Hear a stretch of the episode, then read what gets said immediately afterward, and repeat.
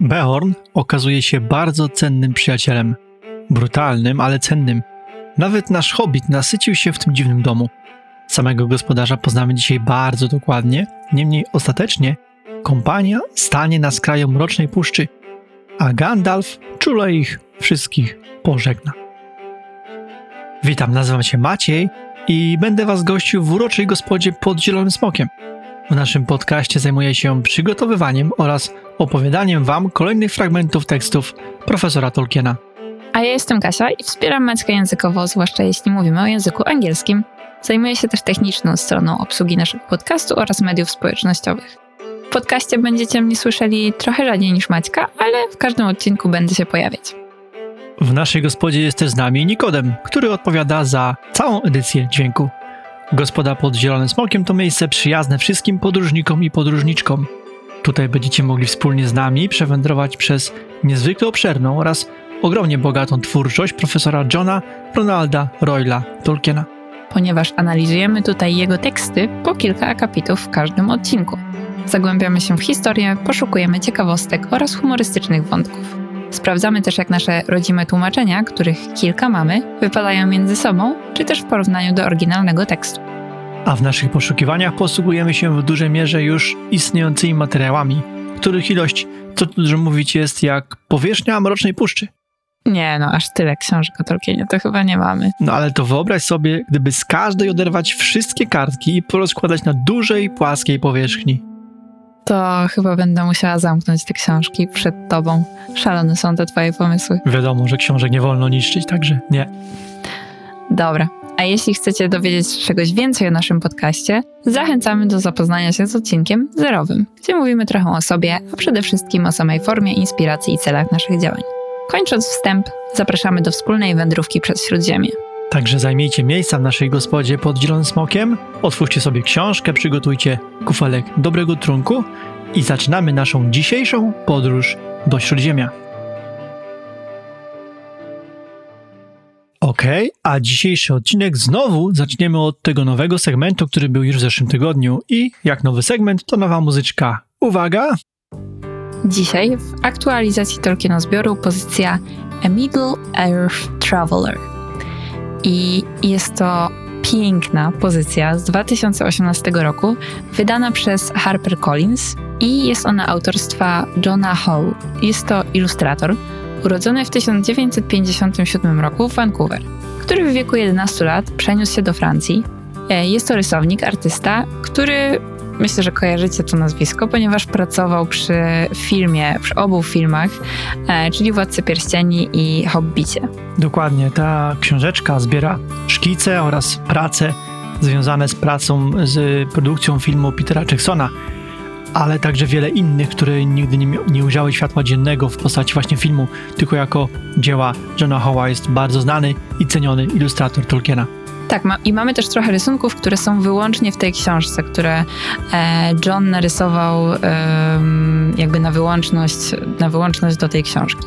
E, I jak sam autor mówi, jest to podróż przez Śródziemie. Mamy też e, tego podróżnika w tytule, e, bo w przedmowie czytamy, e, że autor chce nas zabrać w miejsca, w których sam jeszcze nie był, w miejsca w Śródziemiu, w których sam jeszcze nie był, a był w wielu, pracując nad filmem, rysując, wędrując, e, więc mamy naprawdę obrazkową, ilustracyjną podróż przez Śródziemie przez każdy jego zakątek. Mamy więc 13 rozdziałów w formacie B5, papier jest kredowy, no, a więc jakościowo super. Mało tekstu i bardzo dużo rysunków i niesamowita wartość. Polecamy każdemu. Okej, słuchajcie, Tolkien zbiór zaktualizowany. Zaczynamy więc pełne zanurzenie w ostatnich fragmentach siódmego rozdziału Hobbita, czyli Dziwna kwatera, tak brzmi tytuł tego, tego rozdziału. Nadal korzystamy z tłumaczenia Marii Skibniewskiej. W ostatnim odcinku podcastu doszliśmy do pierwszej nocy w domu Beorna. Nasz główny bohater zasnął, obudził się, wystraszył i znowu zasnął. W tym momencie skończyliśmy. I podejmujemy tekst dokładnie po ostatnim fragmencie, który czytaliśmy w poprzednim odcinku. Posłuchajcie. Dzień był jasny, kiedy się Bilbo zbudził. Że jednak leżył w ciemnym kącie, jeden z krasnoludów potknąwszy się o niego, runął z hałasem z pomostu na ziemię. Okazało się, że to Bofur.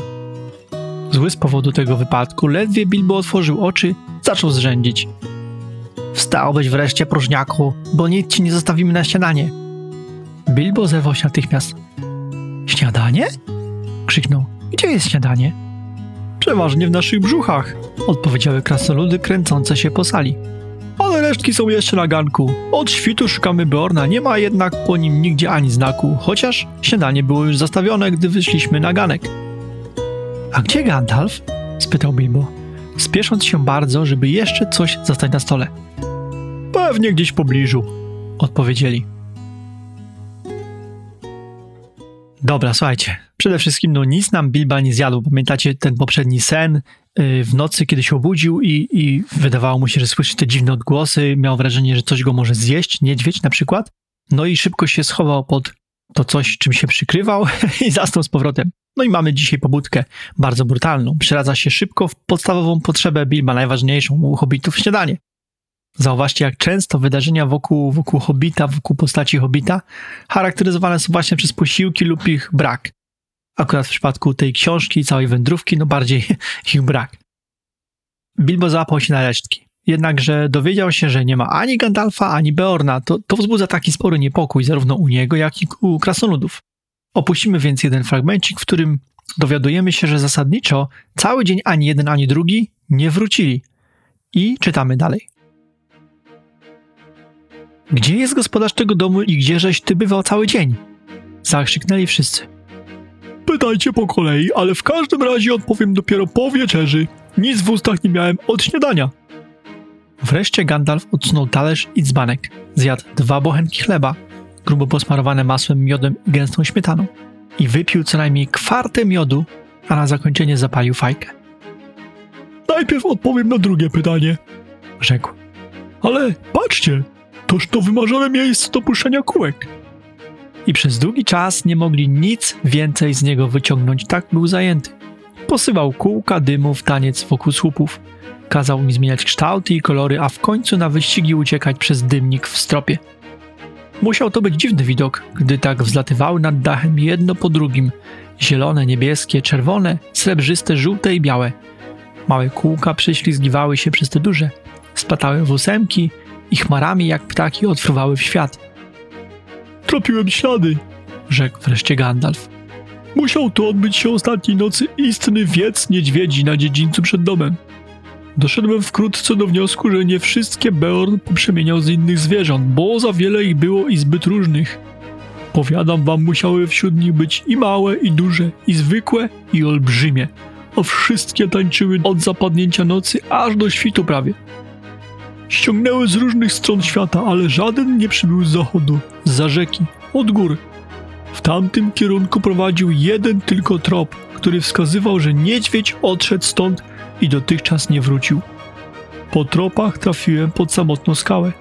Ślad jednak urywał się na brzegu rzeki, a za skałą nurt jest głęboki i tak porywisty, że przejść w brud nie sposób.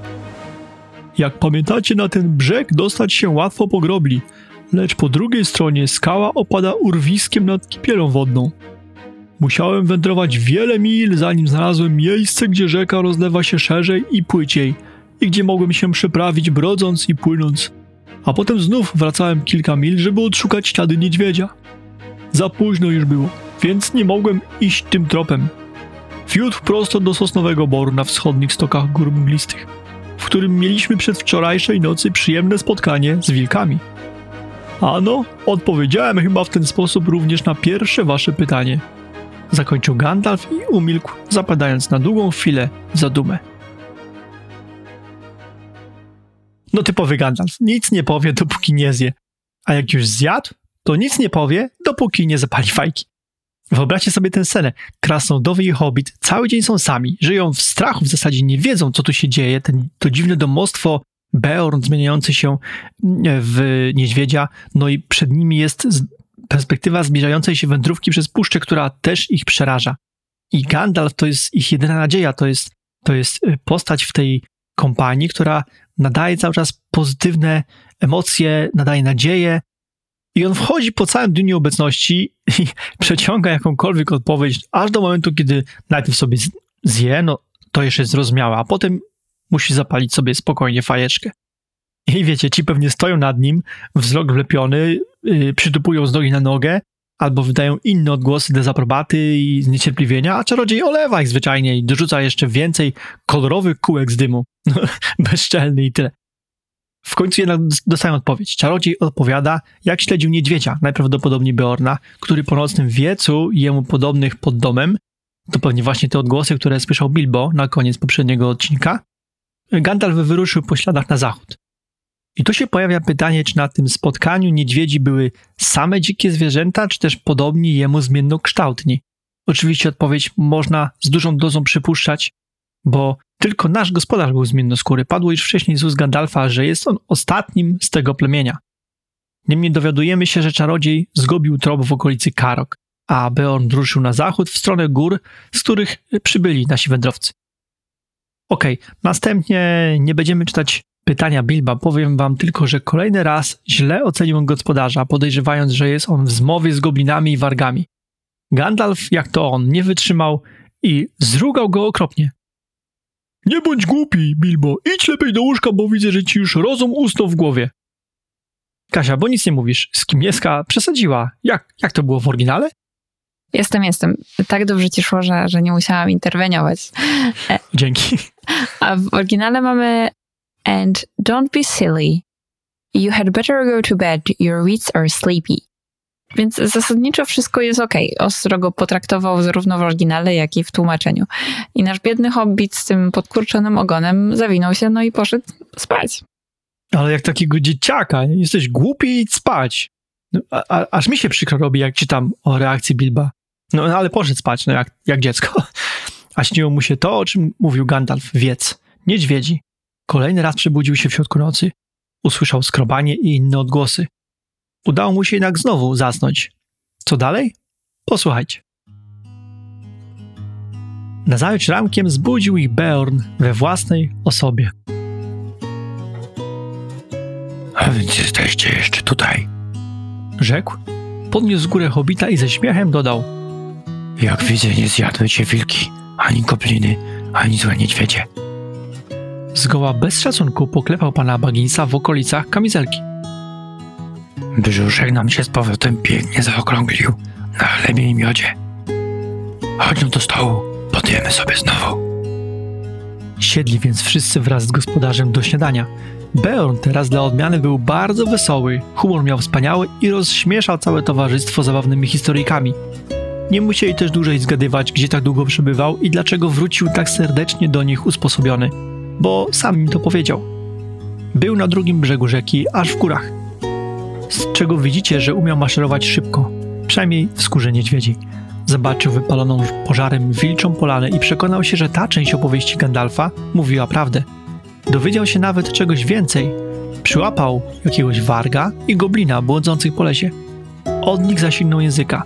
Patrole goblinów wspólnie z wilkami w dalszym ciągu szukały krasnoludów, rozwścieczone zabójstwem wielkiego goblina oraz poparzeniem nosa przywódcy wargów, a także śmiercią wielu jego najdzielniejszych podwładnych, poległych od ognistych pocisków czarodzieja. Tyle mu wielki goblin, gdy ich przycisnął, powiedzieli, domyślał się jednak, że gorszych jeszcze rzeczy należy oczekiwać, że przygotowuje się wielki wypad całej armii goblinów i sprzymierzonych z nimi wargów na kraje leżące w cieniu gór. Obława na krasnoludów i zemsta na ludziach oraz wszelkich stworzeniach zamieszkujących te strony podejrzanych o udzielanie pomocy zbiegom. Twoja odpowiedź, Gandalfie, była bardzo ciekawa, Rzekł Beorn. ale podoba mi się teraz tym bardziej, że jest, jak się upewniłem, prawdziwa. Musisz mi wybaczyć, że cię nie uwierzyłem na słowo. Gdybyś jak ja żył w najbliższym sąsiedztwie Mrocznej Puszczy, nie ufałbyś bez zastrzeżeń nikomu. Chyba temu, kogo znasz, tak dobrze albo lepiej niż rodzonego brata. W każdym razie bądź pewien, że spieszyłem z powrotem jak mogłem, by się przekonać, czy jesteście cali i zdrowi i ofiarować wam wszelką pomoc, jaką rozporządzam. Od dziś będę miał krasnoludów więcej niż dotąd życzliwości. Wielki goblin zabity. Wielki goblin zabity. Mruczał sam do siebie z uciechą. A co zrobiłeś z tym wilkiem i goblinem? Spytał nagle Bilbo. Chodź, i zobacz. Odparł Beorn i wszyscy za jego przewodem poszli na drugą stronę domu. Nad bramą wejściową przybita była głowa goblina, a wilcza skóra wisiała rozpięta na sąsiednim drzewie. Beorn był straszliwy dla wrogów. Lecz teraz już krasnoludy zyskały jego przyjaźń, więc Gandalf uznał za stosowne odpowiedzieć Beornowi wszystko i wyjawić prawdziwy cel wyprawy, aby skorzystać w pełni z obiecanej pomocy. Okej, pierwsze co zobaczcie, zupełnie inny Beorn, szczęśliwy, wesoły. Poprzedniego dnia był taki ponury i raczej mało, mało przyjaźnie nastawiony. Ciekawe, jaką on dysponuje mocą. Zobaczcie, on na początku tak jakby odgadnął te myśli Bilba, te wątpliwości, te jego nocne, nocne koszmary. Nie sądzę, żeby Hobbit podzielił się tymi swoimi obawami z dwóch poprzednich nocy z kimkolwiek, a tym bardziej nie sądzę, żeby ktokolwiek zdążył o takich drobnostkach, że tak powiem, w związku z całymi wydarzeniami, jakie się dzieją wokół kompanii, to tak naprawdę ten cen Bilba jest drobnostką i nikt by o tym nie napomknął zmiennoskóremu. No, być może miał tylko szczęście albo, albo wyczuł podczas tych nocnych tańców, że ktoś wewnątrz domostwa się obudził, wyczuł może właśnie Hobita. Być może, e, ale w kolejnej porcji dialogu jest zastanawiająca ciekawostka językowa. Posłuchajcie oryginału. And he poked Mr. Baggins' waistcoat most disrespectfully. Little Bunny is getting nice and fat again on bread and honey. To jest to zdanie, w którym Beorna, Beorn potrząsa hobbitem i mówi, że ponownie się zaokrąglił na chlebie i miodzie. I Tolkien użył tutaj słowa bunny, które oczywiście tłumaczymy jako króliczek, zwłaszcza młody. I znowu jest to nawiązanie w porównaniu od Bilba do króliczka. Już kolejne. Tak, wszyscy widzą w nim królika. To już, to już przestaje być przypa- przypadkowe, takie mam wrażenie. Tak, i Skibniewska użyła tutaj brzuszka. Mm, Czy bani może oznaczać też brzuszek, albo może jest wystarczająco blisko wyrazów takich jak belly czy tummy, które faktycznie tłumaczymy jako, jako brzuszek. A jak zrobili pozostali? E, U Polkowskiego mamy nasz króliczek. Odzyskuje już sadełko na miodzie i chlebie, a u Breiter nasz króliczek zaczyna obrastać sadłem na tutejszym chlebie i miodzie, czyli oni poszli w tą wersję z króliczkiem. Tak, tak, no, to ciekawe, no, no wyraźnie króliczek, a nie brzuszek. Tak, jest tu jeszcze jedna opcja. Zobacz, jakby to zdanie przeczytać w odpowiedniej rytmice, to mamy rym z honey. Little bunny is getting nice and fat again on bread and honey. E, takie trochę naciągane, ale może taki rozweselony Beorn mógł mieć takie poetycko, śpiew, taki poetycko śpiewający nastrój. Już sobie wyobrażam poetycko śpiewający nastrój u niedźwiedzia. Ale no w sumie całkiem możliwe. Niemniej e, Bern wesoło opowiada, co się zdarzyło w nocy. Otóż poszedł sprawdzić, co tam się faktycznie w tych górach działo. Odnalazł tą polankę, o której opowiadał Gandalf, do której, na której doszło do pojedynku z goblinami i wargami, a potem coś złapał po jednym goblinie i, i wargu. I, I co? No i tutaj rzuca się w oczy, czy właściwie w uszy, jedno. E, po tej stronie gór w dziczy pojęcie dobra i zła jest zupełnie inne od tego znanego Bilbowi, czarodziejowi, czy nawet krasnoludom. I posłuchajcie, jak to skwitował Olsen e, w Exploring J.R.R. Tolkien's The Hobbit. His manner of confirming the story is perhaps the most disturbing demonstration of his own savage tendencies. He wordlessly shows them the severed head of goblin and the pelt of warg that captured in the forest, who apparently provided the corroborating accounts of the events up in the mountains. Czyli tłumacząc, jego, czyli Be- Beorna, sposób potwierdzenia historii jest najprawdopodobniej najbardziej odczuwalną demonstracją jego dzikich tendencji, czy brutalnych tendencji. Bez słowa pokazuje im głowę goblina i skórę z warga złapanych w lesie, którzy najwyraźniej dostarczyli wiarygodnych relacji z wydarzeń w górach. Dodałabym jeszcze od siebie, y, robi to z lekką nutko, nutką satysfakcji i dumy. Autor zaś kwituje to jednym prostym zdaniem. Beorn był straszliwy dla wrogów. No i trzeba też mieć świadomość tego, że zmiennoskóry musiał te dwie ofiary także no, przysłuchać, zapewne brutalnie i torturować. No, mam tylko nadzieję, że nie czerpał z tego żadnej przyjemności, ale po tym jak zachował się e, w momencie pokazywania e, e, kompanii efektów swojej nocnej wyprawy, no mam wątpliwości. Słuchajcie, zbliża się ta zapowiadana wstawka o Beornie, wtedy skupimy się na próbie rozwikłania zagadki tej niesamowitej postaci legendarium. Nie da się ukryć, że jest to jednak bez wątpienia kolejny dowód na nie do końca dziecięcy ton tej powieści Tolkiena. To po pierwsze, a po drugie jest to też e, dowód na istnienie e, w świecie Tolkiena większej ilości barw niż czarna i biała. Mam na myśli to dobro i zło. Rozmawialiśmy już o tym e, w szesnastym odcinku. No zgadza się. Pamiętajcie, jeśli usłyszycie kiedyś od kogoś, że u Tolkiena mamy czyste dobro kontra czyste zło, wyprowadźcie taką osobę z błędu. Albo przykierujcie do nas, zaproście do gospody. Dokładnie, z chęcią taką osobę będziemy naprostowywać. Macie dwa rozwiązania w takim wypadku. Bardziej gościć w naszej gospodzie. Oczywiście. Na co jeszcze warto zwrócić uwagę? Sam fakt, że Beorn nie wierzy wędrowcom, nie wierzył wędrowcom i poszedł sprawdzić, czy ich historia ma pokrycie w rzeczywistości, świadczy o tej zupełnie innej mentalności charakterów po tej stronie gór. On z definicji nie wierzy przybyszom. Chyba, że no, rodzonemu bratu, jak sam powiedział. Ale w efekcie zdobycia tych informacji Beorn zmienia się całkowicie. Nawet po tym, jak poznał cel wyprawy, tego fragmentu nie będziemy tutaj czytali, tylko omówimy. Beorn jest bardzo przychylnie nastawiony do kompanii i oferuje im naprawdę szczodre dary. Kucyki do granicy lasu, zapasy, w tym łuki i strzały. Słuchajcie, połowa książki, a oni zaczynają mieć broń. Dodatkowo obiecał im tyle jedzenia, że starczy na kilka tygodni, a w tym specjalnie podwójnie wypiekany chleb, który był jego tajemnicą.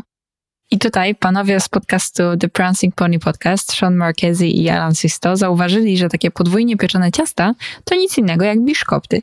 Angielskie biscuits wywodzą się z średnio francuskiego słowa biscuit, które pochodzi od łacińskich słów bis, czyli dwa razy, i coctus lub coquer, czyli gotować, czyli dwa razy gotowane. I co ciekawe, większość potraw, jakie naszykował e, Beorn, zawierała też jego legendarny miód. To właśnie ten miód jest wszędzie, wsze, wszechobecny w jego domu. Okej, słuchajcie, Beorn tłumaczy też kompanii, gdzie mogą korzystać z wody. Wszystko przed wejściem do lasu jest czyste i bezpieczne, natomiast w samej puszczy już niekoniecznie. I przeczytamy teraz końcowe rady zmiennoskórego. Posłuchajcie. Ale ścieżka przez mroczną puszczę jest ciemna, niebezpieczna i uciążliwa. Rzekł.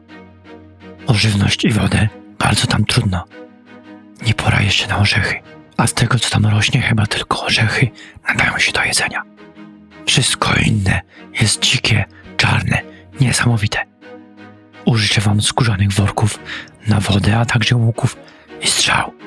Wątpię jednak, czy cokolwiek z tego, co spotyka się w mrocznej puszczy, można jeść lub pić bez szkody. Dla zdrowia. Jest tam, jak mi wiadomo, pewien strumień, czarny i bystry, który przecina ścieżkę. Nie ważcie się z niego pić, ani się w nim kąpać. Bo słyszałem, że ta woda zaczarowana powoduje śpiączkę i utratę pamięci. Zresztą ciemności zalegają las. Nie sądzę, byście zdołali coś jadalnego lub trującego. Z łuków polować, nie schodząc ze ścieżki. Tego zaś pod żadnym pozorem nie wolno wam zrobić. Oto wszystkie już rady, których mogę wam udzielić. Od chwili, gdy wejdziecie w puszczę, niewiele już potrafię wam dopomóc. Tam już musicie polegać tylko na własnym szczęściu i męstwie, no i na zapasach, w które was zaopatrzę, ale życzę wam wszelkiej pomyślności. I dom mój będzie dla was otwarty, jeśli wam tędy wypadnie wracać. Tak więc słuchajcie, w tym tekście, w tym wypowiedzi Beorna, ta puszcza jawi się ewidentnie jako bardzo, bardzo niebezpieczne, pełne różnego rodzaju grozy miejsce. W zasadzie padną jeszcze słowa z ust narratora mówiące, że to najniebezpieczniejszy fragment tej wyprawy. Myślę, że to dobry moment na wstawkę o Mrocznej Puszczy. Wiemy już, że jest najbliższym etapem podróży naszej kompanii. W takim razie powiedzmy o niej po prostu coś więcej. Po pierwsze, znamy ją pod kilkoma nazwami. Mirkut, Mroczna Puszcza, Wielki Zielony Las, Taur, Nufuin i, i wiele innych. To jest największy znany obszar leśny w całej historii w trzeciej erze, przynajmniej Śródziemia. Leżał on na wschód od gór mglistych i rzeki Anduiny. Od północy ograniczony był górami szarymi. Obszar puszczy miał mniej więcej prostokątny kształt. Części znajdowały się niewielkie wzniesienia, którego najwyższym punktem była twierdza Dol Guldur, siedziba czarnoksiężnika. W środkowej części mniej więcej idealnie w połowie i idealnie wschód-zachód przecinał las trakt. Niegdyś bardzo mocno uczęszczany, obecnie, jak już wiemy od Beorna, niebezpieczny. Zarośnięty, ślepo zakończony. Droga ta pierwotnie zbudowana była przez krasnoludów, ale od połowy drugiej ery w zasadzie zaczęła no, podupadać w związku z pojawieniem się orków w Gundabad i w górach blistych w ogóle.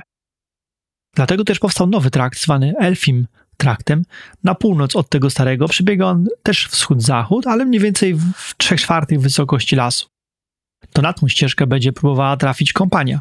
Natomiast pomiędzy jednym a drugim traktem we wschodniej części puszczy mamy niewielkie góry, w których siedzibę mają elfowie leśni. Dodatkowo w północnej części lasu, mniej więcej z północnego zachodu na wschód, płynie leśna rzeka.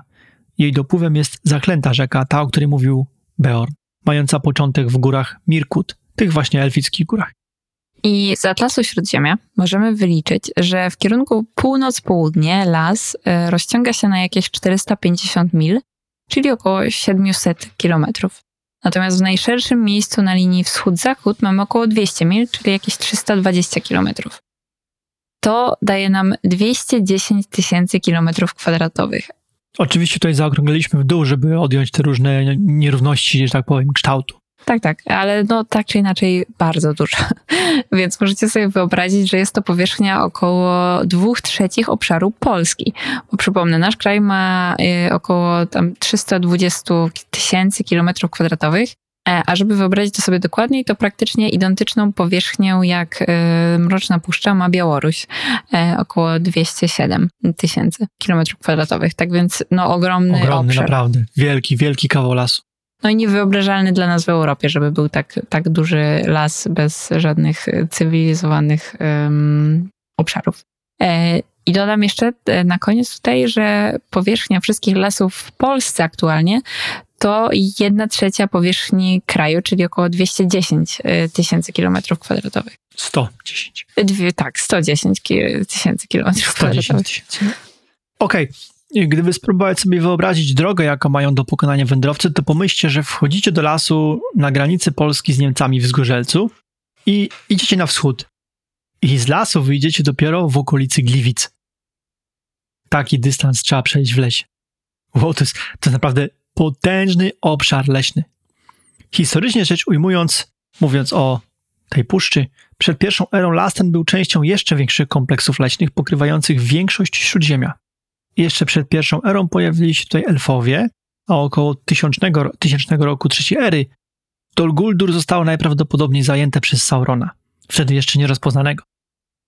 Jednak otwarcie zło w lesie pojawiło się około tysiąc lat później i w efekcie mniej więcej od 2500 roku trzeciej ery zmienił on nazwę z Wielkiego Zielonego Lasu, po angielsku było to Greenwood the Great, na Mroczną Puszczę, czyli Mirkwood. I okej, i przy okazji, jak już ten Mirkwood się pojawił, to może parę słów o etymologii tej nazwy, tego słowa. Powie nam tutaj sam profesor, bo zacytujemy tu jego list z 29 lipca 1966 roku do Michaela George'a Tolkiena. List ma numer 289 i posłuchajcie. Mirkwood, Mroczna Puszcza, nie jest moim wymysłem, lecz bardzo starą nazwą obrośniętą legendarnymi skojarzeniami. Była to prawdopodobnie nazwa w pierwotnym języku germańskim oznaczająca ogromne górzyste tereny porośnięte lasem, które dawno temu tworzyły bariery dla germańskiej ekspansji na południe. W niektórych użyciach oznaczała zwłaszcza granicę między Gotami i Hunami. Czyli mamy takie historyczne tutaj powiązania lasu, nazwy Mirkut z miejscem konkretnym na mapie Europy. Okej, jak aktualnie wygląda las i jego mieszkańcy, dowiemy się z kart następnych dwóch rozdziałów, więc tu nie będziemy teraz o tym mówić. No wtedy poznamy ten niezwykle specyficzny twór. A, a na dzisiaj to mamy tak pokrótce tyle o Mrocznej Puszczy. Dobrze. Wracam więc do czytanego wcześniej akapitu o tej całej wypowiedzi Beorna, w której udziela on rad naszym, naszym wędrowcom. Pojawia się tam pierwsze ostrzeżenie od Beorna. I tutaj powtórzę jeszcze raz cytat. Zresztą ciemności zalegają las, nie sądzę, byście zdołali coś jadalnego czy trującego z łuków upolować, nie schodząc ze ścieżki. Tego zaś pod żadnym pozorem nie wolno wam zrobić. Kasia, jak to brzmi w oryginale? Powiedz. Tak, to jest ciekawe, bo Tolkien zastosował tu pisane w, w całości wielkimi literami dwa razy that you i tutaj wielkimi literami must not do for any reason. Must not są, tak jak mówiłam, pisane wielkimi literami i to podkreśla, jak istotne było to ostrzeżenie. No i, i jest to pierwsze, no ale nie ostatnie. Dokładnie, jeszcze usłyszymy podobne z ust Gandalfa. Dodatkowo zmienne skóry, czyli Beorn, ostrzega też kompanię o zaklętym strumieniu. Muszą go za wszelką cenę unikać. W sensie kontaktu z nim, picia wody, wchodzenia do niego, mycia się. Na koniec zaś Beorn mówi też, że muszą w dużej mierze polegać na szczęściu. Wymienia szczęście obok odwagi i zapasów jako główny czynnik dający ewentualną szansę w tym lesie. Czyli nie jest to tylko kwestia, wiecie, wytrwałości, umiejętności podróżniczych, wytrzymałości i tak dalej. Oni po prostu muszą mieć szczęście. Okej, i wracamy do czytania, nie pomijamy ani kawałka, czytamy kolejny fragment. Dziękowali mu oczywiście, kłaniali się, zamiatali kapturami, powtarzali, że są gotowi do usług gospodarza wielkiego drewnianego dworu, lecz gdy wysłuchali jego poważnej przemowy, podupadli na duchu bo zrozumieli, że przygoda będzie o wiele bardziej niebezpieczna niż się spodziewali i że nawet gdyby uniknęli wszystkich zasadzek po drodze, u celu czeka na nich smok. Cały ranek zszedł pracowicie na przygotowaniach do wymarszu. Zaraz po południu zjedli po raz ostatni posiłek przy Beornowym stole, po czym dosiedli użyczonych przez gospodarza wierzchowców i wielokroć jeszcze powtórzywszy pożegnania, ruszyli dobrym kusem za bramę. Wydostawszy się za wysoki żywopłot otaczający od wschodniej strony zagrodę, skręcili na północ i podążali odtąd ku północo-wschodowi. Za radą Beorna zdecydowali się nie jechać do głównej dro drogi leśnej leżącej na południe od jego włości. Tu kawałek pominę teraz cytatu. Na północ od samotnej skały puszcza przybliżała się do wielkiej rzeki, a chociaż i góry także ku niej się tam podsuwały, Beorn radził wędrowcom obrać tę drogę, bo po kilku dniach jazdy mieli tam znaleźć początek mało znanej ścieżki, przycinającej mroczną, mroczną puszczę i wychodzącej niemal wprost pod samotną górę. Gobliny Mówił Beorn. nie ośmielą się przeprawić za wielką rzekę, nawet o 100 mil na północ od mojej skały, ani podejść bliżej mojego domu. Dobrze jest nocą strzeżony, ale na waszym miejscu jechałbym ostro. Jeśli bowiem podejmą zamierzoną napaść, wkrótce przeprawią się przez rzekę na południu i obsadzą cały skraj lasów, by wam odciąć drogę. A pamiętajcie, że wargowie szybciej biegną niż kucyki. Mimo to bezpiecznie dla was będzie jechać na północ, bo chociaż w ten sposób zbliżacie się do moich siedzib, ale robicie to, czego gobliny najmniej się spodziewają i będą miały dalszą drogę, by was doścignąć. Ruszajcie teraz, jak zdołacie, najżywiej.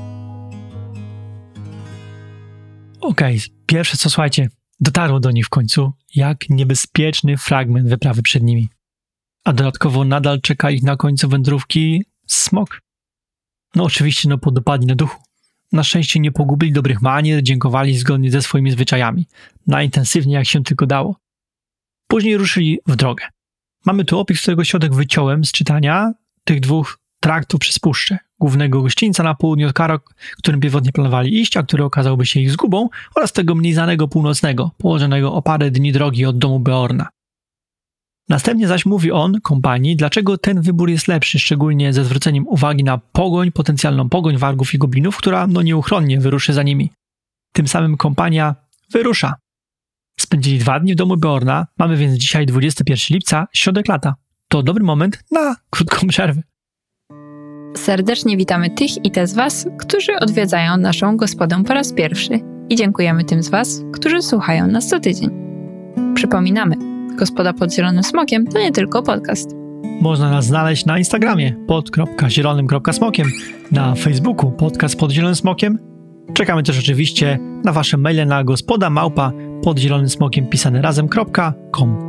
Jeżeli podoba Wam się to, co tutaj robimy, zachęcamy do wystawiania nam ocen i komentarzy oraz do zasubskrybowania kanału. Zachęcamy również do rozszerzenia naszej społeczności. Jeśli macie znajomych, którzy mogą być zainteresowani wspólnym wędrowaniem przez dzieła Tolkiena, zaproście ich pod Zielonego Smoka.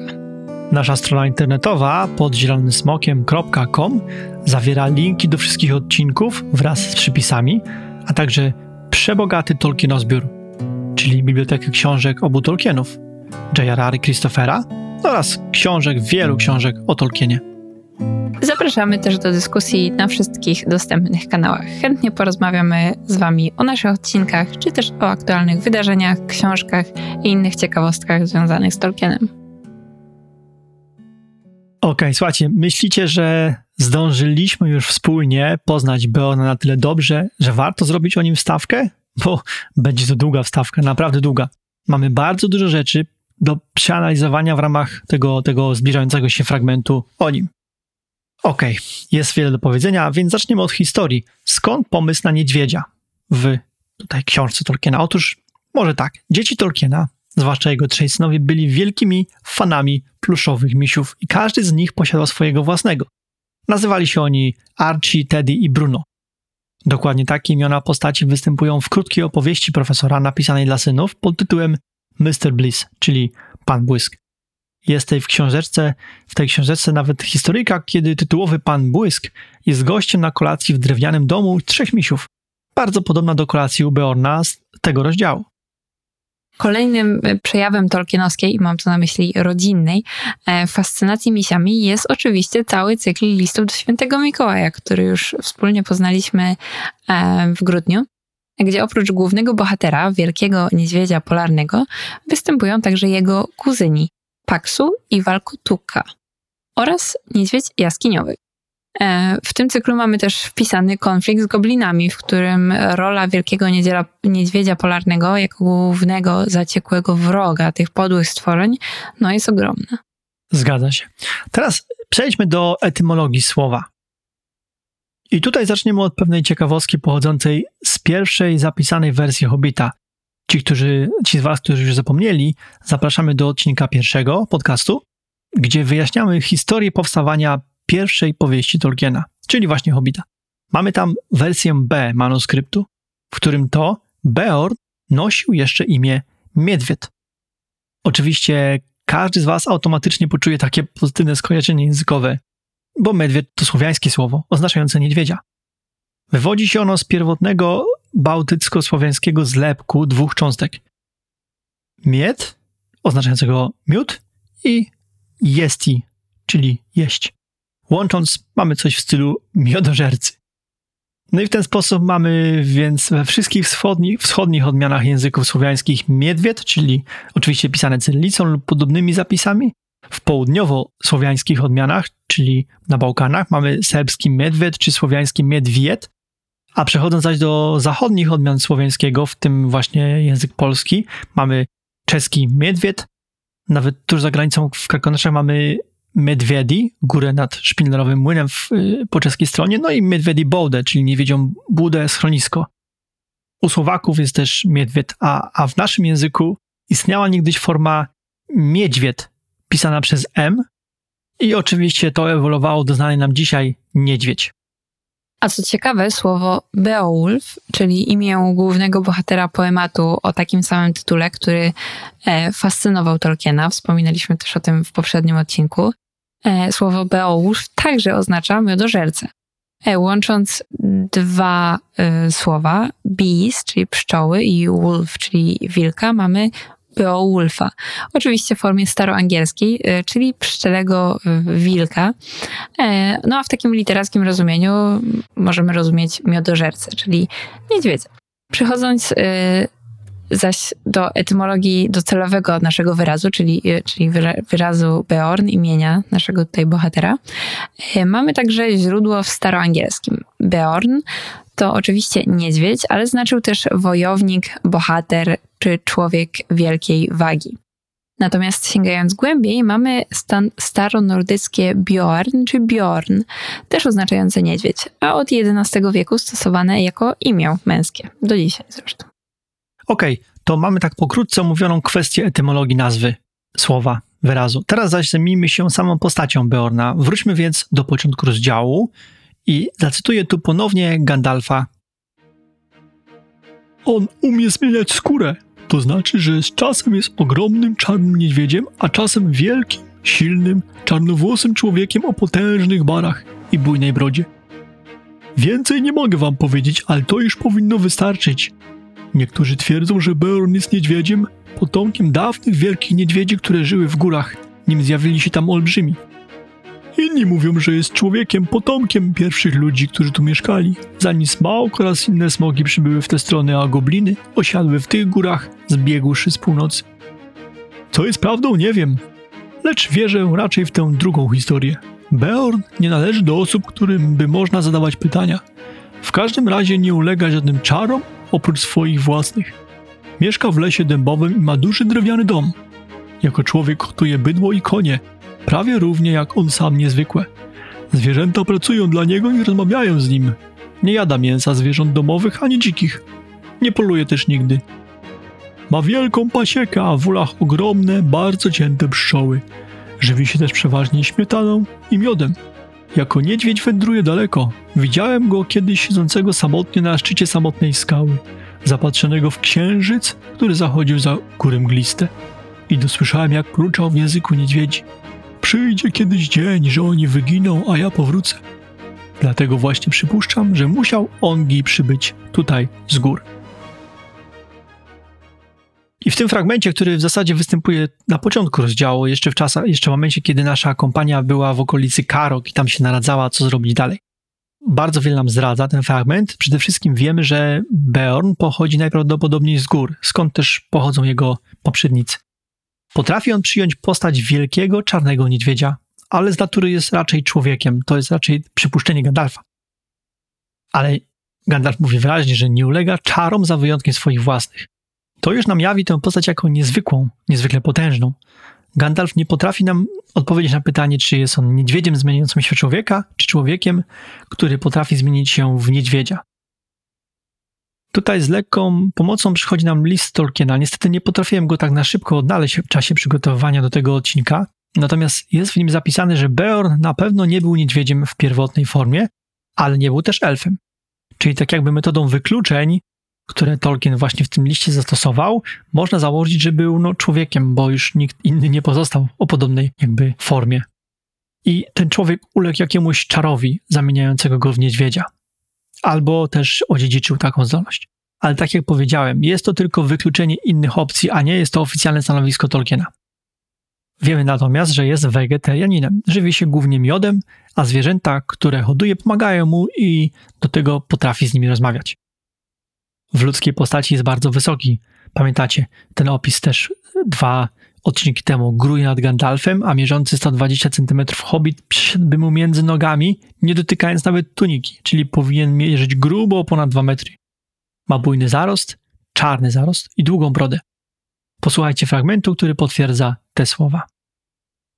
Tuż obok stał olbrzymi mężczyzna, miał bujną, czarną czuprynę i gęstą, długą, czarną brodę, ramiona i łydki, nagie, z węzłami potężnych mięśni wyraźnie zarysowanych pod skórą. Ubrany był w wełnianą bluzę sięgającą do kolan i wspierał się na ogromnym toporze. Okej, okay. Kasia, powiedz nam coś może o inspiracjach literackich mogących być dla Tolkiena materiałem źródłowym. Oczywiście. John Ratcliffe w ramach The History of the Hobbit napisał spory esej na temat genezy zmiennoskórych, niedźwiedziopodobnych inspiracji. I za główną powszechnie uznaje się postać Bofwara Biarkiego. I posłuchajcie tutaj fragmentu z książki Radcliffe'a. In this case, the flashpoint is the story of Bothrar Bjarki, the lost Bjarkamal, a poem apparently similar to those preserved in the Elder Edda, told the story of a man who could at times assume the form of a bear. The original story is lost, but elements of it can be glimpsed from work it influenced, including both Beowulf and Hrolf Kragi's saga. Czyli zaginiony poemat pod tytułem Bjarkmal można częściowo odnaleźć w Edzie Starszej i opowiada historię mężczyzny, który umiał od czasu do czasu przybierać formę niedźwiedzia. Oryginał został zgubiony, ale elementy tej historii można znaleźć m.in. w Beowulfie czy w sadze Hrolfa Kra Krakiego. Sagę tę przetłumaczyła z staronordyckiego była studentka i przyjaciółka Tolkiena Stella Miller. Natomiast sam Tolkien napisał o tej sadze własną krótką opowieść pod tytułem Selig Spell. Niestety nie została ona nigdzie opublikowana. No dobrze, to skoro znamy już genezę, znamy etymologię, znamy wygląd i historię Beorna, czas jest skupić na najważniejszym aspekcie jego arcy, ciekawym charakterze i roli tego charakteru w historii. A to jest naprawdę obszerny temat. Mamy bowiem do czynienia z bardzo specyficzną postacią. Otwarcie dwoistą, a jednocześnie całkowicie spójną. Zaraz wam o tym powiemy. Jest nim przecież cząstka teoretycznie dzikiego zwierzęcia, jak i cząstka zamieszkującego dzicz człowieka. Tak, jest on takim świętym, repre- e, świetny, świętym, może świętym. Świę, świętym to raczej nie jest. Tak, ale świetnym na pewno. E, reprezentantem tej dziczy i warunków życia, jak, jakie obecnie w niej panują. E, I tutaj, zanim wam zacytuję fragment e, z Exploring J.R. Tolkien's The Hobbit Olsena, e, to jeszcze chciałam tylko przypomnieć, albo zwrócić wam uwagę, że jak mówimy o tej dziczy, to to jest znowu The Wild z dużej litery, czyli to jest ta konkretna dzicz, nie, że tak sobie nazywamy dziki las, tylko to jest po prostu to miejsce, w którym, w którym Beorn żyje. E, No i co na ten temat ma do powiedzenia Olsen? On nazywa to dosłownie. There is no character in The Hobbit who embodies the moral complexity of the wild more thoroughly than Beorn does. Czyli żadna inna postać w Hobbicie nie ucieleśnia moralnej kompleksowości e, dziczy lepiej niż Beorn. Właśnie tak jest, dokładnie. Zobaczcie, z jednej strony jest on niesamowicie niebezpieczny, groźny i potężny, tak jak dzicz. Pokazuje się jako zawzięty wróg goblinów i wargów, bez żadnych hamulców potrafiący zabijać i znęcać się nad ofiarami. Sam też ostrzega kompanię, jak śmiertelnie groźne może być, yy, groźnie może być za, za drzwiami jego domostwa w nocy. Tak jakby chciał powiedzieć, że nie ręczy za siebie wręcz, bo on tam był za tymi drzwiami przecież.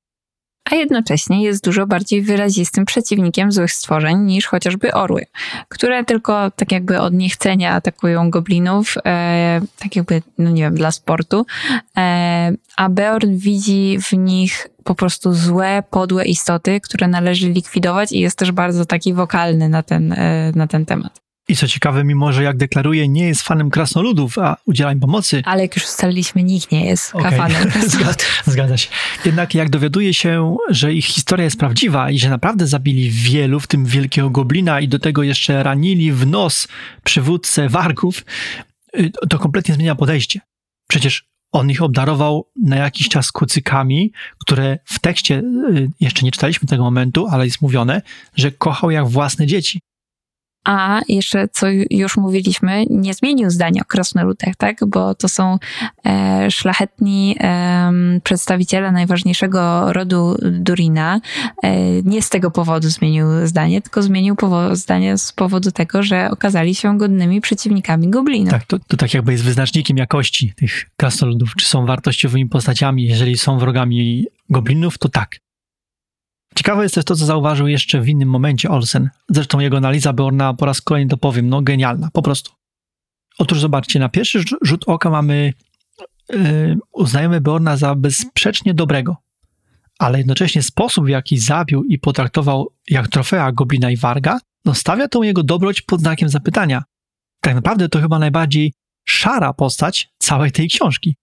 To też jest e, efekt tej dwoistości charakteru, choć tutaj w- warto na, to, warto na to spojrzeć w ten sposób. Beorn nie jest e, ani trochę rozmyty na dwie osobowości. On jest niedźwiedziem i człowiekiem jednocześnie. Jako człowiek jest dziki i nieprzewidywalny w wielu momentach, a jako niedźwiedź postępuje bardzo po ludzku w, w wielu sytuacjach. Samo to, że no nie jest zwierząt. Wyobraźcie sobie, jak długo trzeba by niedźwiedzia, no nie wiem, dzikiego odzwyczajać, y, nie wiem, tresować, żeby oduczyć go jeść mięso. Nie wiem, czy to było możliwe nawet. Przecież to zwierzę nieprzypadkowo jest największym lądowym drapieżnikiem. Dokładnie, mimo że niedźwiedzie żywią się też innymi rzeczami, ale podstawą ich diety jednak jest y, to, co upolują, tak? Czyli mięsożerne są to, są to drapieżnicy. I dodajmy takie walka z tą ich naturalną e, mięsożernością jest wbrew naturze. Ale okej, patrzcie dalej. On mieszka i żyje w całko, całkiem normalnym domu. Zajmuje się rolnictwem, pszczelarstw, pszczelarstwem jednocześnie rozmawia ze zwierzętami. Czyli mamy ludzki element i jednocześnie zwierzęcy, bo rozmawia z tymi zwierzętami, a tego ludzie nie potrafią. To jest czysto zwierzęca umiejętność. A jeszcze przy okazji jego grzeczności lub nie. Pamiętacie, mówiliśmy o tym, czy on jest grzeczny, czy nie. No, Bibel na to zwraca uwagę przede wszystkim. Popatrzcie, nie do końca on jest niegrzeczny. On po prostu jest przedstawicielem innej kultury, a to się wiąże z innymi obyczajami czy inną moralnością. Tym, co różni te dwie krainy, dzicz i cywilizację, to przede wszystkim rozumienie śmierci. Tutaj, na ziemi Beorna, jest ona codziennością, a więc jego kultura osobista, czy brak zaufania, manier jest inna niż przedstawicieli tego najwyższego rodu krasnoludów, wybitnie szlachetnego Gandalfa, No, takiego też y, czasem porywczego Gandalfa, jak to jak bluzgał Bilba ostatnio, Tak. nie było zbyt, zbyt miłe. Ta racja, racja. Ale globalnie rzecz biorąc, tutaj morale są inne. W tej części Śródziemia odbywa się stała walka na śmierć i życie. Na co dzień, każdego dnia. Więc kultura osobista wymaga umiejętności zachowania życia przede wszystkim. A do tego te dworskie maniery, mówienie dzień dobry czy dziękuję, no nie jest jakoś specjalnie potrzebna. Jednocześnie odrębna, ale jednak y, kultura mm, dzikich pozwala mu y, szybko wracać do kompanii po zdobyciu informacji. To jest taka y, druga strona medalu, tak? Po to, żeby e, po pierwsze sprawdzić, czy żyją, po drugie, żeby pomóc im w dalszej wędrówce najlepiej jak potrafi. Czyli jak już się przekonał, że, że mówią prawdę, że faktycznie ta walka z goblinami była, e, była prawdziwa, tak jak opowiadał to Gandalf, to wrócił do nich jak najszybciej, żeby, e, żeby im pomóc. No i niewielu kulturalnych ludzi z zachodniej strony, gormulistych, potrafiłoby zebrać się na takie poświęcenie. Dokładnie, więc... dokładnie. Właśnie o, o tym mówimy, nie? że ta kultura tutaj jest zupełnie inna. W momencie, kiedy on już poznał, że to są godni zaufania i godni poświęcenia dla nich y, wędrowcy, to w tym momencie zmienia się jego, jego zachowanie całkowicie i też poziom kultury. On im pomaga bardzo, bardzo, naprawdę. Także, tak jak mówię, brak kultury osobistej jest pojęciem względnym. Okej, i tu jeszcze jedną kwestię poruszona, y, poruszyła, poruszyła już Kasia. Popatrzcie, Beorn jako wróg jest dużo bardziej zaciekły i zabójczy niż orły, ale jednocześnie jako przyjaciel jest w stanie zrobić dla kompanii znacznie więcej niż te szlachetne ptaki. Dokładnie, bo przecież e, orły nie chciały polecieć z kompanią za daleko, żeby się nie narażać na gniew e, ludzi. Beorn e, zaś obdarowuje kompanię naprawdę po królewsku, jak na swoją miarę. W zasadzie tak wielkiej, bezinteresownej pomocy już, już nie dostaną nigdzie.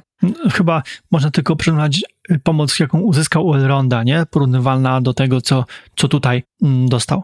Także, no naprawdę, tutaj jest zupełnie inna. Ta postać jest niesamowicie ciekawa.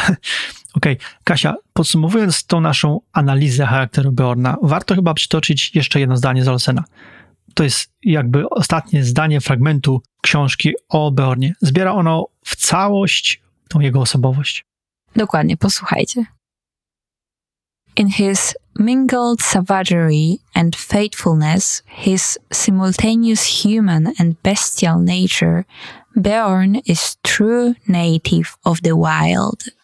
Czyli w swej dzikości, wierności, jednocześnie ludzkiej i zwierzęcej naturze, Beorn jest prawdziwym, prawdziwie y, rodzimym mieszkańcem dziczy nikt tak jak on, e, tak jak, e, jak, tak jak Beorn nie oddaje, nie oddaje charakteru tego regionu. I słuchajcie, na tym kończymy wstawkę o Beornie. Długa, chyba najdłuższa, jaką w historii naszego podcastu zrobiliśmy. Chyba na razie tak, ale jak zrobimy kiedyś o Gandalfie, to, to pewnie ją przebije. Ale to może zupełnie odcinek specjalny o Gandalfie. Nie, jeśli być. tylko jeden, bo to możemy się zmieścić. Dobra, teraz zaś wróćmy z powrotem do tekstu naszego rozdziału. Beorna już poznaliśmy w pełni, a kompania porusza się w stronę bramy do puszczy przez trzy dni. Trzy dni jadą w stronę wejścia do lasu. No nie spotykają nic nadzwyczajnego, tylko Bilbo zauważa idącego ich tropem niedźwiedzia. Wracamy więc do tekstu o poranku czwartego dnia od wyruszenia z domu Beorna. Posłuchajcie. Nazajutrz zerwali się do drogi przed świtem, chociaż popasali nocą bardzo krótko. Kiedy się rozjaśniło, zaraz ujrzeli przed sobą las.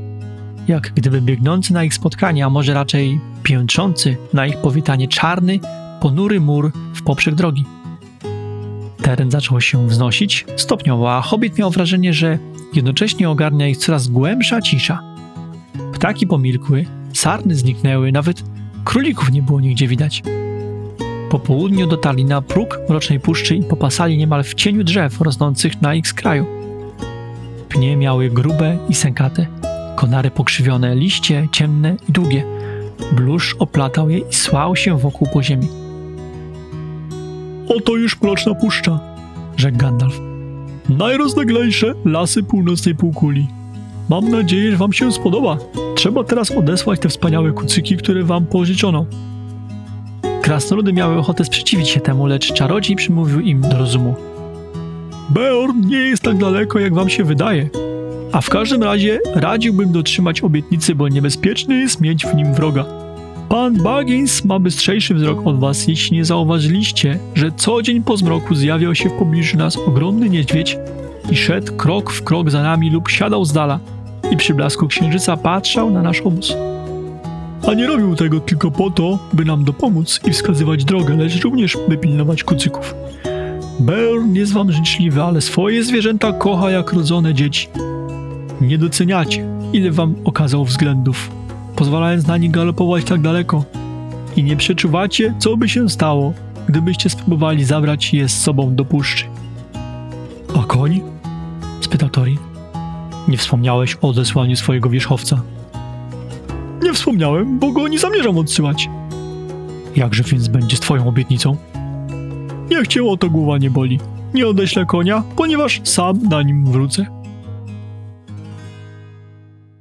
Dobrze, pierwsze co zwraca uwagę, wcześniej wędrowali w kierunku lasu, ale tereny były pełne życia. Teraz zaś weszli w bezpośrednio przylegające do puszczy obszary, sąsiadujące już z lasem, gdzie no ptaki milkną, nie widać żywych istot, zauważają drzewa, poskręcane, ciemne, porośnięte bluszczem. Generalnie robi się dziwnie cicho. I choć nie pada ani jedno słowo o napięciu, to Tolkien buduje je doskonale samym opisem przyrody. To przede wszystkim ta cisza przejmująca, taka aż kłuje w uszy i to najbardziej robi, robi wrażenie. Zgadza się taka, taka pustka. I dobrze, i po chwili mają krótką wymianę zdań między Gandalfem a Torinem, gdzie po pierwsze czarodziej nakłania ich do odsłania kucyków, bo Beorn swoje zwierzęta kocha jak rodzone dzieci. A to bardzo mocne porównanie, bo Tolkien sam był e, ojcem czwórki dzieci, jak wiemy, i wiedział dokładnie o czym mówi, a każdy z nas, rodziców, też e, rozumie sens tych słów. I to potwierdza, jak ważne były te kucyki dla niego i każde inne zwierzęta, które miał. Ciekawe, czy to były te same, które umiały chodzić na tylnych łapach i usługiwać do stołu. To były psy, z tego co Ale tam pamiętam. też były kucyki w tym. Aha, no co, to chyba się nie dowiemy. Chyba, że gdzieś na popasie usługiwały naszym Może. hobbitom, hobbitom A, i krasnoludom. Ale dowiadujemy się natomiast, że Gandalf swojego nie odda, bo na nim wraca. Czyli w tym momencie jakby dowiedzieli się, że opuszcza kompanię. Okej, w następnym fragmencie, który pomijamy, po raz kolejny próbują przekonać Gandalfa, żeby z nimi pozostał. Ten, ten jednak ma swoje plany i zmieniać ich nie planuje. Dowiadujemy się bowiem, że wyrusza na południe, gdzie ma swoje sprawy do załatwienia. Jakie to są sprawy? Otóż w 2941 roku, czyli właśnie tym, który aktualnie trwa w książce, właśnie w tym okresie miała odbyć się, miało się odbyć kluczowe posiedzenie Białej Rady. To na to wydarzenie spieszył się Gandalf. Na tym spotkaniu podjęto decyzję o zaatakowaniu Dol Guldur i wypędzeniu Czarnoksiężnika, który to okazał się oczywiście Sauronem osobiście. Oczywiście te wydarzenia nie dzieją się na łamach tej książki. Czytelnicy pierwszych wydań Hobbita dowiedzieli się o tym wszystkim dopiero w ramach dodatków do trzeciego tomu Władcy Pierścieni, a więc praktycznie 20 lat później. Ale dawno o tym nie przypominaliśmy. Tak, właśnie. Ostatnio też nie było takich aż e, sytuacji, które musielibyśmy przyrównać do tych późniejszych wydań. Tak, czyli czytelnicy i czytelniczki przez 20 lat nie wiedzieli, dlaczego Gandalf tak zostawił kompanię na lodzie. Zresztą w pierwotnym, w pie- pierwszym wydaniu i pier- pierwotnych planach Tolkiena Gandalf tylko po to opuścił kompanię, y, żeby zrobić miejsce na wydarzenia, które, które się wydarzą, czyli na przejęcie, y, na, na zwiększenie roli Bilba oraz na usamodzielnienie kompanii i Bilba też. Natomiast nie miał planu dla Gandalfa jakichś je, jego bezpośrednich działań, które miały jakieś znaczenie dla legendarium. Dopiero później, jak cała historia nabrała głębszej treści wraz z pojawieniem się Władcy Pierścieni i tak dalej, wtedy dopiero wysłał Gandalfa na spotkanie Białej Rady. Okej, słuchajcie. Wracamy do tekstu na ostatni fragment, zarówno tego odcinka, jak i oczywiście no, całego rozdziału siódmego. Posłuchajcie. Bywaj zdrów! rzekł Gandalf do Torina. Bywajcie zdrowi wszyscy. Prosto jak strzelił przez puszczę wiedzie teraz wasza droga. Nie schodźcie ze ścieżki. Jeśli ją opuścicie, tysiąc szans przeciw jednej, że nigdy już nie uda wam się jej odnaleźć. i nie wydostaniecie się z mrocznej puszczy. A w takim razie ani ja, ani nikt już by was pewnie więcej nie zobaczył. Czy koniecznie musimy przejść przez tę puszczę? Jęknął hobbit. Koniecznie, odparł czarodziej. Jeżeli chcecie znaleźć się po jej drugiej stronie, albo przebędziecie te lasy, albo musicie wyrzec się całej wyprawy. Nie pozwolę ci się teraz wycofać z kompanii, panie Baggins. Wstyd mi za ciebie, że taka myśl mogła postać w twojej głowie. Masz w moim zastępstwie opiekować się krasnoludami. Zakończył ze śmiechem. Nie, nie, rzekł Bilbo. Ja, ja wcale nie to miałem na myśli. Pytałem, czy nie można jakoś obejść puszczy okrężną drogą. Można. Jeśli masz ochotę maszerować 200 mil czy coś koło tego na północ, a potem dwa razy tyle z powrotem na południe. Ale i tak nie byłaby to droga bardziej bezpieczna. W tej części świata nie ma bezpiecznych dróg. Pamiętaj, że stoisz na brzegu pustkowia i gdziekolwiek się obrócisz, możesz oczekiwać niespodzianek wszelkiego rodzaju. Zanim byś obszedł od północy Mroczną Puszczę, trafiłbyś w Doliny Szarych Gór, gdzie po prostu roi się od goblinów, skrzatów i orków najgorszego pokroju. Zanim byś je obszedł od południa, zaszedłbyś zaś do kraju Czarnoksiężnika, nawet tobie, mój Bilbo. Nie trzeba chyba tłumaczyć, co to za jeden. Nie radzę wam zbliżać się bodaj do miejsc, które on obejmuje wzrokiem ze swojej czarnej wieży. Trzymajcie się ścieżki leśnej. Nie upadajcie na duchu. Ufajcie, że wszystko pójdzie jak najlepiej, a przy wielkim szczęściu może wam się uda pewnego dnia wyjść z puszczy i ujrzeć przed sobą długie moczary, a za nimi, na wschodzie, wystrzelającą wysoko samotną górę, pod którą kochany stary smaug drzemie. I, miejmy nadzieję, wcale się was nie spodziewa. Doprawdy pociszyłeś nas nadzwyczajnie, mruknął Torin. Do widzenia. Skoro nie chcesz iść dalej z nami, lepiej już nas pożegnaj bez dłuższej przemowy. Do widzenia, do widzenia naprawdę, rzekł Gandalf i zawróciwszy konia na zachód, odjechał. Nie mógł jednak oprzeć się pokusie i rzucił im jeszcze ostatnie słowo. Nim się znalazł poza zasięgiem głosu, obrócił się w siodle, przyłożył dłonie do ust i zawołał. Głos czarodzieja doszedł ich nikły, lecz zrozumieli. Do widzenia! Bądźcie grzeczni i ostrożni i nie schodźcie za nim ze ścieżki! Okej, słuchajcie. W pierwszym swoim pożegnaniu Gandalf wypowiada wyraźnie po raz drugi ostrzeżenie. Nie schodźcie ze ścieżki. Jest to, jest to osobne, wyraźne zdanie, po którym czarodziej dodaje, jak bardzo spadają ich szanse na wyjście z Mrocznej Puszczy, jeśli ze ścieżki zejdą. Do ilu? Do jednego promila. Znowu ta wysoka matematyka. Okej, więc bardzo wyraźna sugestia. Potem Bilbo pyta, czy musimy przejść przez tą puszczę. No, po tych wszystkich wyjaśnieniach i dyskusjach w domu Beorna, nadal nie wie, że nie ma innej opcji. ale to tak brzmi jak taki sześciolatek pytający z rozpaczą, tato, czy naprawdę muszę już iść spać? Moim zdaniem najśmieszniejszy moment odcinka, więc może zrobimy z tego tytuł. W sumie brzmi fajnie. Czy naprawdę musimy przejść przez tą puszczę? Ale mam wrażenie, że Bilbo no, jest totalnie e, nieobecny od, e, no, od tygodnia już właściwie pobytu Beorna, jeszcze ta podróż, E, ale może po tym jak Gandalf go, go zrugał, to stracił chęć słuchania. Ale, ale na, zadawania, na zadawanie pytań chęć mu pozostała. A kto pyta, nie błądzi, tak? Albo nie ma głupich pytań. Tak. No i jest synem słynnej Beladonny Tuk i to, to, to chyba ta tukowska cząstka charakteru wyskakuje z takimi pytaniami. Racja. Po chwili zaś Gandalf wyjaśnia, czemu nie mogą. No i jest tu jedna ciekawostka językowa. Czarodziej opowiada, czego można się spodziewać na północy. Goblinów, skrzatów i orków. Pierwszy raz słyszymy o jakichś skrzatach, więc y, postanowiliśmy to sprawdzić i w oryginale mamy goblins, hobgoblins and orcs of the worst description.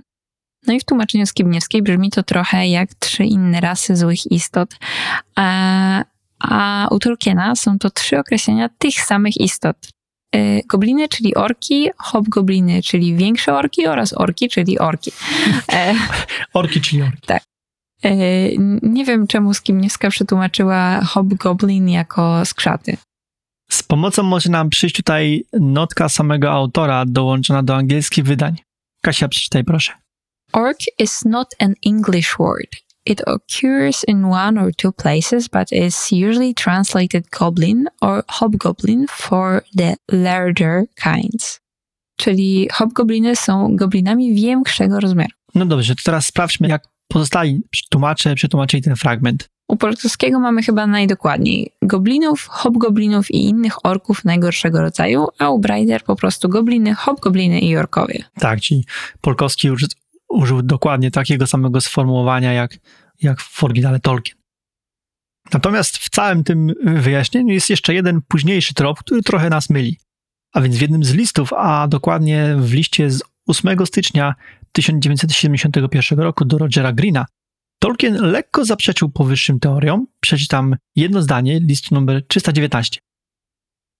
Niestety, jednym z wniosków jest to, że stwierdzenie, iż gobliny, w nawiasie hobgobliny, były większym gatunkiem, jest zaprzeczeniem pierwotnej prawdy. A to oznacza de facto, że nie wiadomo ostatecznie, czy hobgobliny były większe, czy mniejsze. Natomiast bezpieczniej było nie tłumaczyć. Skibniewska jednak e, przekładając Hobbita w 1960 roku, bo nie zapomnijmy, że to już było jakiś czas temu, e, nie miała e, żadnych szans poznać tego listu. Znała natomiast notkę autora, którą czytałam wcześniej. I to tym bardziej dziwi, że dlaczego mimo wszystko zmniejszyła hobgoblinów do postaci skrzatów. Parafrazując twoje słowa sprzed dwóch tygodni, nie nam oceniać, taką podjęła decyzję. No i patrzcie, jak zapamiętał. Widzisz, musisz uważać, co mówisz. Dobrze, słuchajcie, wr- wróćmy do tego fragmentu, yy, który czytaliśmy, tego ostatniego. Cała ta opowieść o okolicy i samej puszczy jeszcze bardziej denerwuje i irytuje krasnoludów. Torin wręcz yy, przyspiesza to pożegnanie, a na samiutki koniec okrojona kompania słyszy jeszcze ten ostatni pożegnalny krzyk, w którym po raz trzeci słyszą ostrzeżenie o pozostaniu na ścieżce. I co? Dotarliśmy do końca siódmego rozdziału. Poznaliśmy w nim postać niezwykłą, bardzo ciekawą i osobliwą. Mam nadzieję, że. Znaczy, cieszę się, że już nie będzie jej dużo, bo strasznie męczy mój głos, ale, ale z drugiej strony żałuję, bo postać jest genialna. Nie wiem, mi on przypomina osobiście trochę Toma Bombadila z Władcy, czyli taką totalną enigmę, no tak, ale Tom jest jednak dużo mniej poznany niż e, Beor, nie ukrywajmy.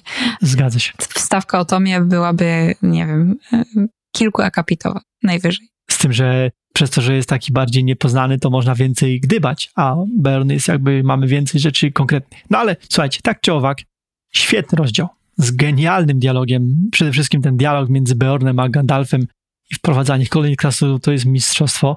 No i później te wydarzenia, Beorn Beorn śledzący tropem wyprawy, gdzie oni byli, co robili, zmiana nastawienia, super, naprawdę świetny, świetny rozdział, choć całkiem brutalny, jak na książeczkę dla 5-9-latków. Nie wiem, czy Rainer Anu i inni recenzenci przejęli się tym fragmentem.